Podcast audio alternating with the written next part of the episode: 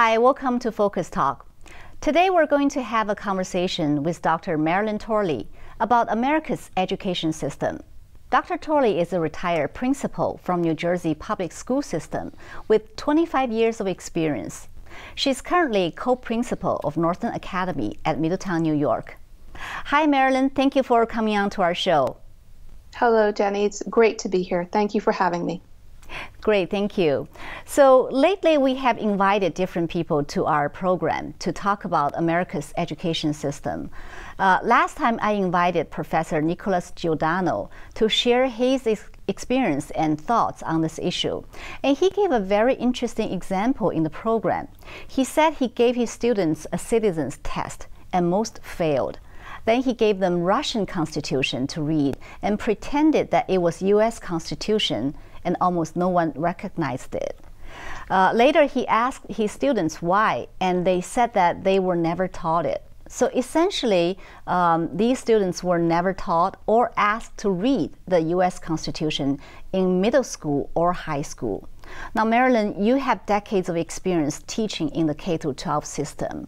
Why was that the case, and do you see a problem with it? Well, I have to be quite honest with you. I believe that his te- his students were absolutely being honest and truthful with him. And if I had to share with you what has happened over the last 25 years, I'd like to begin with my own experience back in the 90s when I became a teacher. Sure. So, when um in the 90s there was this traditional way of being within a classroom where the curriculum was based on the local needs of the community. And whatever the curriculum was, we as classroom teachers had the time to really go in depth with the students in regards to all subject matters. And students were inquisitive and they were creative, as they are now. But we as teachers had much more time within the classroom to actually delve into things that they might be interested in. For example, mm-hmm. I remember in fourth grade we were teaching about um, the rainforest, and the students were in, were just so excited about the fact that animals lived at all different levels of the canopy. So a lesson that probably would have taken maybe three days ended up to be maybe you know five or six days because we were able to really delve in and allow the students to do research and they were excited that you know this animal was up on the top of the canopy whatever it might have been. But it allowed for teachable moments. So what happened then in the early 22 i think it's 2002 there was um, an act called uh, no child left behind.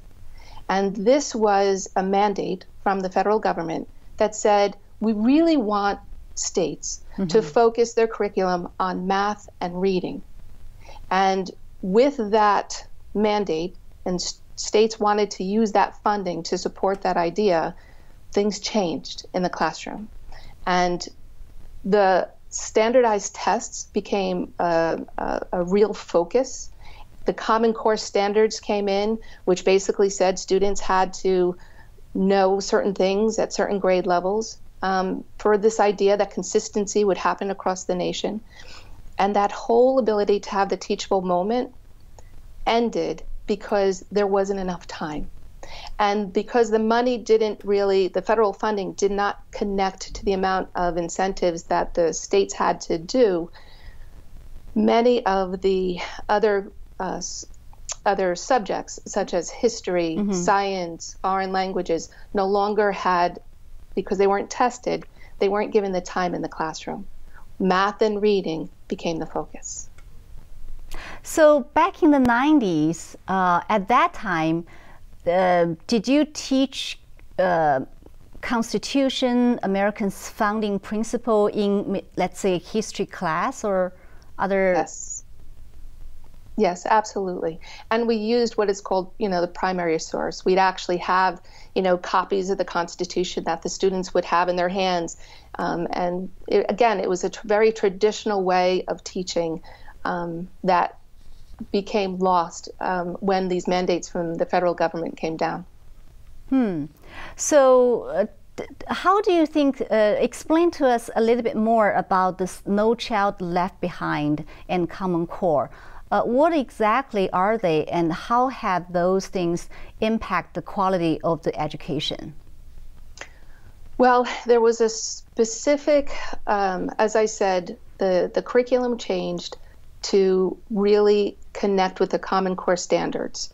And so when teachers had to create lesson plans, they had to make sure that between the beginning of the school year in September and June, that they were able to get in certain amount of information that connected to the common cores because the students were going to be then tested on this, these standardized tests that were new. Mm-hmm. So there was this thing called AYP, or Adequate Yearly Progress. So students who tested at the beginning of the year in a certain level were tested again at the end of the year, and then it would be determined if they reached that adequate yearly progress, which then, if they did, that was wonderful. If they didn't, it actually fell back onto the teachers. And so for a while, teachers were being looked in society as, you know, um, being responsible for all the ills of society because uh, these scores were then you know broadcasted and and uh, it just changed the whole vibe of what was what was happening within the schools. Mm. What about the no child left behind policy? What does that mean? Well, their idea was that students should have basic skills. They should have a, a foundational knowledge of reading and math, and they didn't want any struggling students to be left behind. That everybody should be at a certain level. So it wasn't like that before. That, that they no, I, I, believe that we um, met the students exactly where they were. Um, we differentiated the instruction to take them from, you know, whatever their their strengths or weaknesses were. Um, I don't think that uh, this legislation was really to support those students mm-hmm. because a few years later, in 2010, um, another round of it came through in uh, Obama's Race to the Top, which was adding a higher level of standardization, wanting all the states to be doing the same. And that traditional way of teaching, which was based on the local community and their needs for those students, radically changed. And all of a sudden, it was what the federal uh, government wanted because the money they were giving to the states and not what was really great for kids, which was already happening within the classroom. And and another part, Jenny, that I'd like to share is mm-hmm. those teachers that for years were doing wonderful things for, for students retired. They just realized or recognized that this was not the kind of education world that they wanted to be a part of, and so many teachers left um, or retired early. So the new teachers came in with maybe a different kind of mindset? Well, they came in knowing that they were going to have to, you know, meet the needs based on the new parameters from the state and federal levels. Mm-hmm. And another thing that happened is the supervisors came in with a higher level of, um, uh, what do I want to say, directive. Mm-hmm. So what what they did with math, for example, is they made pacing charts so that every single day a teacher was required to teach specific information.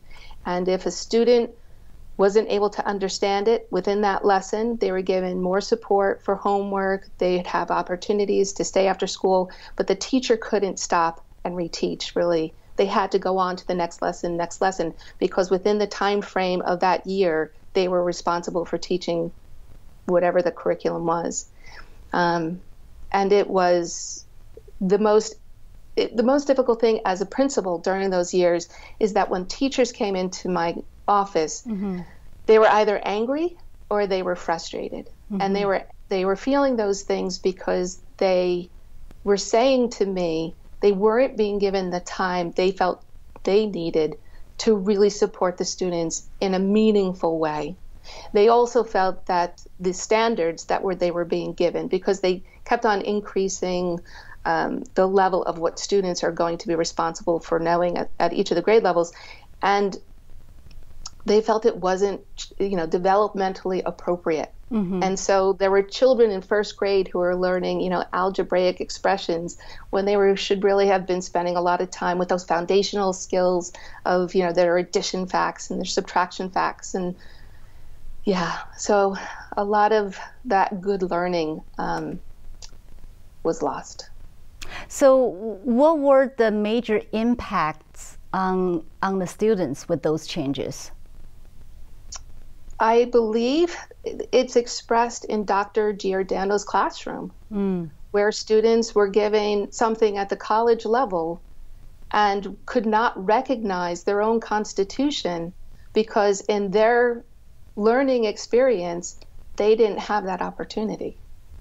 We're doing something wrong if that's what's happening in education. So, I mean, how much more important is the Constitution of the United States in order for students to understand what it means to be an American? So, what were some of the other changes that you have witnessed uh, or experienced in the past decades?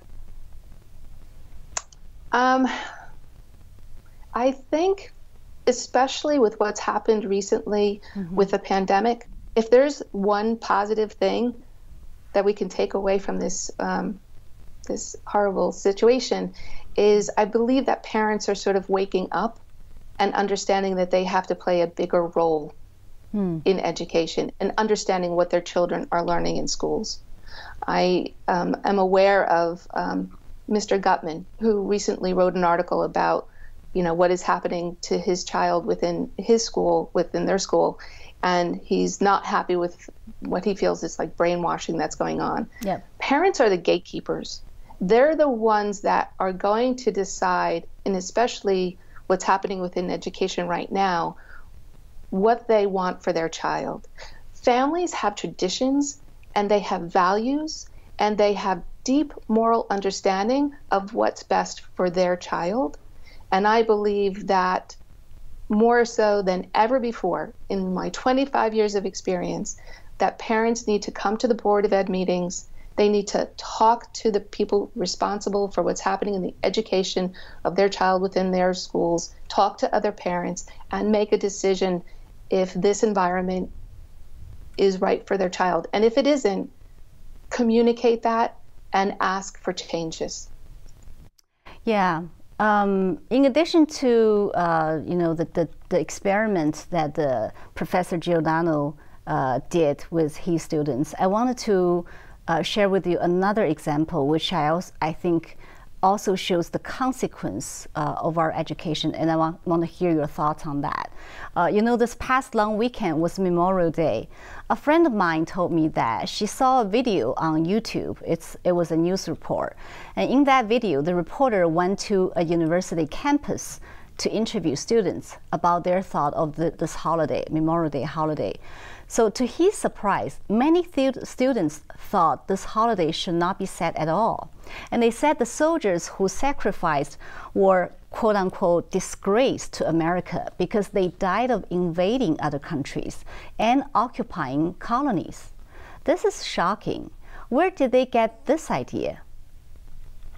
Oh, Jenny, um, I was not aware that that had taken place.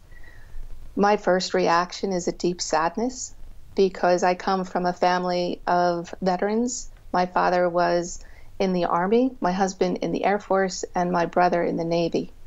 And so I have lived with the tradition of men, and I have two nieces who are in the Marines who, you know, gave their time and their energy for this country so that we could have the freedoms that we so, you know, embrace and, you know, are privileged to have. I believe that those students who have said that are misinformed, misdirected, and um, it is a reflection of what is happening within our education system. And yeah. so I have to re- you know reiterate that parents have got to pay attention. They have got to know what is being taught to their children in school. Yeah, but why do you think this is happening? Who taught these students these things?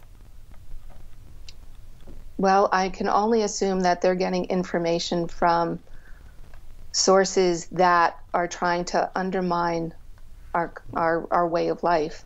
And I don't know whether that's happening in school, whether that's happening in the media. The music that they're listening to. There's a lot of distractions out there. There's a lot of forces that are trying to change the way that people are thinking. Mm-hmm. And if you don't have a strong education that allows you to understand what is right and what is wrong, and that, mm-hmm. that beautiful relationship between home and school, which was the traditional way that you know we were brought up, if that's not in place, then this young person who said this, it makes sense that they are you know, brought to this misunderstanding because they have missed out on a strong education based on our values. So, if these were your students, what would you say to them? Well, I think my first question would be where did they receive their information from? Was it something that they overheard and they were just sort of, you know, putting it out there as truth? Or have they really taken the time to, you know, if these are my students working through our history program, you know, discussed their misunderstandings with their history teachers, you know, using um, all of the information, all of the documentation from primary sources that we have, and just the knowing that the United States has always been there to support nations and to provide, you know, support as they were fighting for freedom, and we were there to support them along the way uh, Memorial Day is is a time for us to appreciate what these men and women have done so that we could have the freedoms that we do not just in this country but for the countries that we help to support. What do you believe are the teachers duties? Um, you know it's funny. I was thinking about before this interview all of the many many interviews that I've done with people who wanted to get into the teaching profession. Hmm. And we, they talk about their philosophy of education. That's part of the process. And they talk about their love of children. I believe that when a person chooses to become a teacher, it becomes a vocation. It comes from their heart, from an understanding that they want to use their life for the betterment of a child. And so if teachers and I know this is hard because there's so many different pressures out there, but if they could work together within their unions to say that they no longer are going to be oppressed by what the federal government is asking them to do and go back to the reason they became a teacher, then maybe there this whole tide of uh, disinformation and you know this uh, this level of I don't even know what you want to call it. Um, this level of yeah thank you. Craziness. Can be stopped. Can be stopped because we're talking children. Mm-hmm. we're talking their lives. And teachers play such a huge role in that whole process. And there used to be such trust between the family and the teacher and we have to go back to that. We have to return to those traditional ways. So in your in your view, what should real education be like? What should real education be like?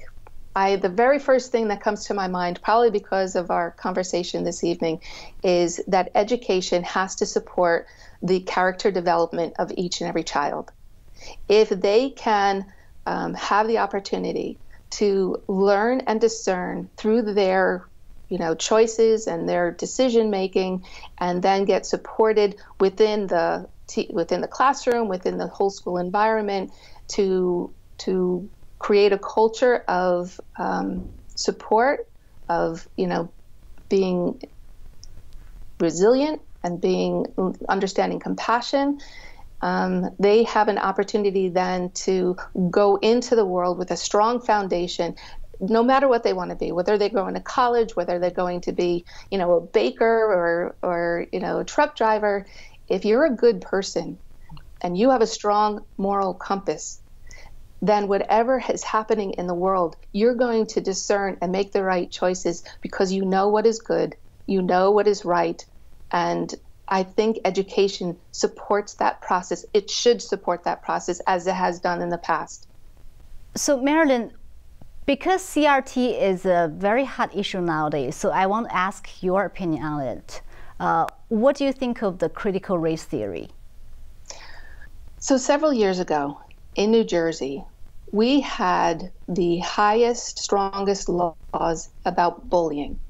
And part of the bullying process as a, as a principal was to ensure that children were not being um, um, intimidated by any one of their, their color, their, their, their, their color, their race, their ethnicity, their um, belief system, their age, any qualifier would would um, be looked at if a child felt like they were bullying.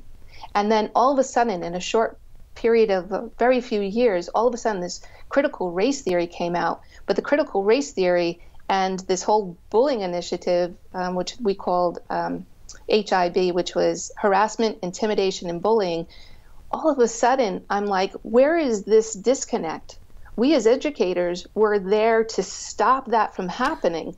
We were we were mandated to stop that from happening. And then all of a sudden, this idea comes into the education system that's saying that it's okay. And doing exactly that.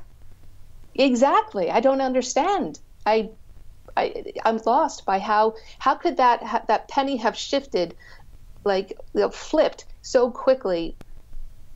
It, it's it's it's something that again parents really have to pay attention to, and and say that's not what I want for my my child. But it's going on in a lot of schools. So why do you think that all these schools buying into it? Why do all these, um, you know, uh, administrative staff or even teachers? Why are they buying into this thing? Maybe because it was a slow process of going from this bullying education into this critical race theory. I'm not an expert on it, but it, it sort of makes me feel like that whole story with um, you know the frog in the boiling water where yeah. the frog is swimming around and then yeah. all of a sudden the temperature you know is, is turned up and all of a sudden he's he's uh, soup so um, i don't know if that's what's happening in education but if that's what we're recognizing that's taking place then we as the adults must take the time and address it directly Hmm. So, so how do you think that we can restore the education back to uh, what it used to be or what it's supposed to be? Well, the first step is to make sure that everyone's aware of what's going on. Mm-hmm. And that's through communication, that's through getting involved, that's through talking to your neighbors, that's through going to your Board of Education, that's through looking at the assignments that your children are um, coming home with and saying, This is not correct. This is not what I want for my child. How can we move forward and make the changes necessary to bring education back to what it should be, which is to embrace the child and to allow them um, a, a learning environment that is balanced with all the information from from reading all the way to science, from math to social studies, and and bring children um, to a more healthier understanding of the world. Hmm. You know, um, lately, not only parents start to speak up, teachers also start to speak up. Uh, there's this math teacher, uh, I forgot his last name. His first name is Paul, I think. Uh, she, he teaches at a, a, New York school. He actually uh, wrote this letter and he spoke up about this critical race thing going on in his school. So, but but there's like very few of them because he said most of the teachers were too scared to speak up. Um, so, do you have any specific advice for teachers? Uh, what should they do? How should they really hold on to uh, this, this principles and values of being a teacher? Well, I think it's very difficult if you stand alone. I think it's um, a time where people have to be honest and truthful and speak and find other people that have the same beliefs as they do. I mean, teacher unions are a, a, a force of nature, and teachers have the right with, within that union to get support and I think that that would be a great way to shift education back to local control and stop this, you know, state mandates and federal mandates and allow teachers to be teachers. Mm. So, how's the situation like in your school? Well, our school is based on the fact that we're trying to bring to students opportunities to experience more of the traditional classic education. You know, we're trying to get them to become well educated individuals. We're working with them to have experiences to work on their character, to work on their heart, to work together I'm very excited to be in the environment at Northern um, because we do have the ability to create our own curriculum.